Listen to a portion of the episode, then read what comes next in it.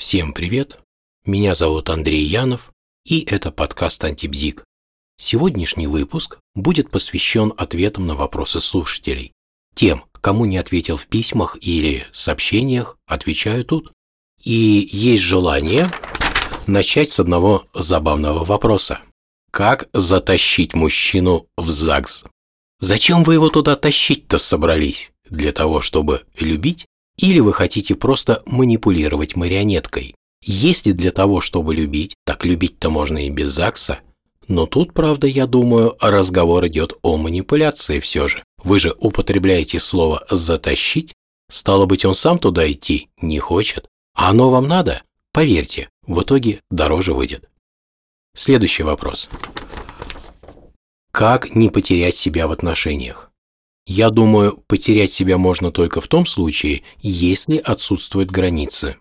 Например, можно путать свои желания и желания другого человека. Тогда можно начать жить не своей жизнью. Как построить границы? Граница – это критерий разделения любых сущностей. Ищите всегда его и везде. Вот так вы и можете построить границы. Следующий вопрос. Что такое идеальное свидание и как его создать? Скажу честно, не знаю. Не знаю, потому что не знаю, что такое идеальное свидание. Оно для кого идеальное? Для вас или для вашего возлюбленного? Если для него, то вы и сами знаете ответ, а если для вас, то не факт, что для него оно будет идеальным. И если уж я вам расскажу о своих вкусах, то вероятность того, что они не совпадут ни с вашими, ни со вкусами вашего друга, очень велика. Так что тут лучше всего вам поинтересоваться о его романтических фантазиях и представлениях на этот счет. Так, беру свою распечатку со следующим вопросом. Моя девушка пытается мной манипулировать. Как это прекратить?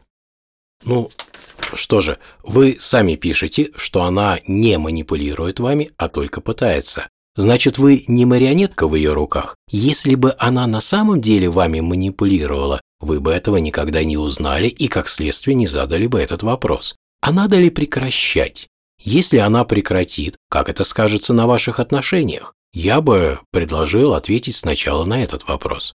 Если она пытается манипулировать, значит ей это надо. Подыграйте ей. Кстати, про манипуляцию был подкаст, по-моему, он э, называется «Как усложнить жизнь манипулятору». Послушайте, там дан более чем развернутый ответ на ваш вопрос. Следующий вопрос. Так, распечатка. Задам краткий вопрос. Хочу получить краткий ответ. Почему хочу краткий? Потому что сама хочу подумать. Не говорите мне все. Вопрос. Мой парень стал меньше обращать на меня внимание. Что делать, чтобы он стал обращать больше? Знаете, когда сложно понять, где указатель мыши на экране? Когда этот указатель не двигается. А если его подвигать, то сразу внимание привлекает. Надеюсь, ответил, как вы и просили. Следующий вопрос. Что противоположно любви? Безразличие или ненависть? На мой взгляд, ни то, ни другое. Тут же важно, что вы любовью называете. Ведь любовь – такое слово, значение которого формируется только в процессе личного опыта и никак иначе. У каждого человека это значение свое, ну или имеет, по крайней мере, свои оттенки. Судя по вашему вопросу, вы не нашли еще для себя определения любви. В моем понимании противоположность любви – скука. Только надо учесть, что скука в моем понимании – это когда все ясно, понятно и предсказуемо. Но это в моем понимании. В вашем же случае все может быть совершенно иначе. Важно заметить, что пока вы не найдете своего определения любви, вы не узнаете, любите ли вы и любит ли вас, любили ли вы когда-нибудь кого-нибудь и любил ли вас кто-нибудь когда-нибудь.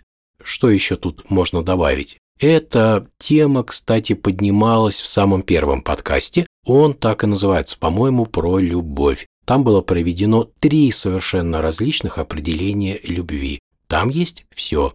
Правда, все течет и все меняется, и в настоящий момент времени я бы одно из приведенных там определений точно бы забраковал. Следующий вопрос. Любовь – это химия? Это вопрос. Ох, боюсь что-то напутать, могу ошибиться. Был такой эксперимент. проводили его американцы. Когда было выяснено, что у влюбленного человека меняется уровень ряда гормонов, то совершенно логично, что решили проверить, а можно ли вызвать влюбленность, если вколоть вот эти самые гормоны. Заперли в замкнутом помещении добровольцев, мужчину и женщину, вкололи им гормоны и начали ждать, влюбятся они или нет. Ждали-ждали, не влюбились. Тогда опять им ввели этот коктейль из гормонов. Опять ждали-ждали, устали ждать и пришли к выводу, что в обратную сторону это не работает. Нельзя вызвать влюбленность, изменив химию в мозге. Кстати, надо заметить, что эксперименты с гормоном окситоцином дали положительный результат. Этот гормон выполняет ряд функций, в частности, он влияет на уровень привязанности и доверия. И на самом деле, если его тем или иным образом ввести, то человек становится более дружелюбен и доверчив. И в продажах, кстати, это взяли на вооружение. Следующий вопрос. Я боюсь познакомиться с одной девушкой. Вдруг она мне откажет. И тогда мы точно никогда не будем вместе. Что делать? С никогда я бы поспорил, но сейчас про другое. Если она вам откажет, как вы сами говорите, вы не будете вместе. Но если вы не подойдете к ней и не познакомитесь, вы опять же не будете вместе. И что вы теряете? Следующий вопрос. Мой возлюбленный – властный человек. Вот все бы хорошо, но не знаю, смогу ли смириться с этим качеством. Оно вызывает у меня раздражение. Как быть? Расходиться все остальное в нем устраивает. Как говорили древние греки, за все надо платить. И ваше раздражение как раз и есть плата за то, что вы находитесь именно с этим человеком. Следовательно, перед вами выбор. Или найти другого, или платить за свой выбор. Так или иначе, плата будет всегда. Нельзя выбрать что-то одно, не потеряв при этом что-то другое. Судя по всему, речь идет о том, что ваш возлюбленный находится в позиции сверху по отношению к вам. То есть он считает, что его желания, его мнение, его чувства более важны, чем ваши. Очевидно, он считает, что стоит на ступеньку выше вас. Вы готовы стоять на ступеньку ниже? Ведь переделывать другого человека – неблагодарное дело, и, скорее всего, из этого ничего не выйдет, кроме скандалов.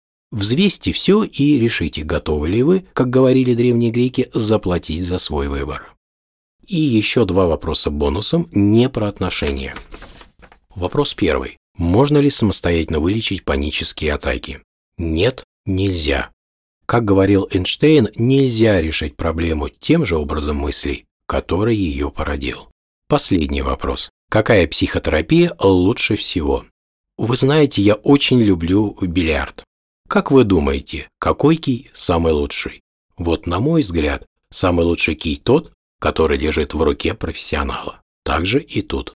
Ну что же, на этом есть желание завершить этот короткий подкаст. Всем всего хорошего, всем пока.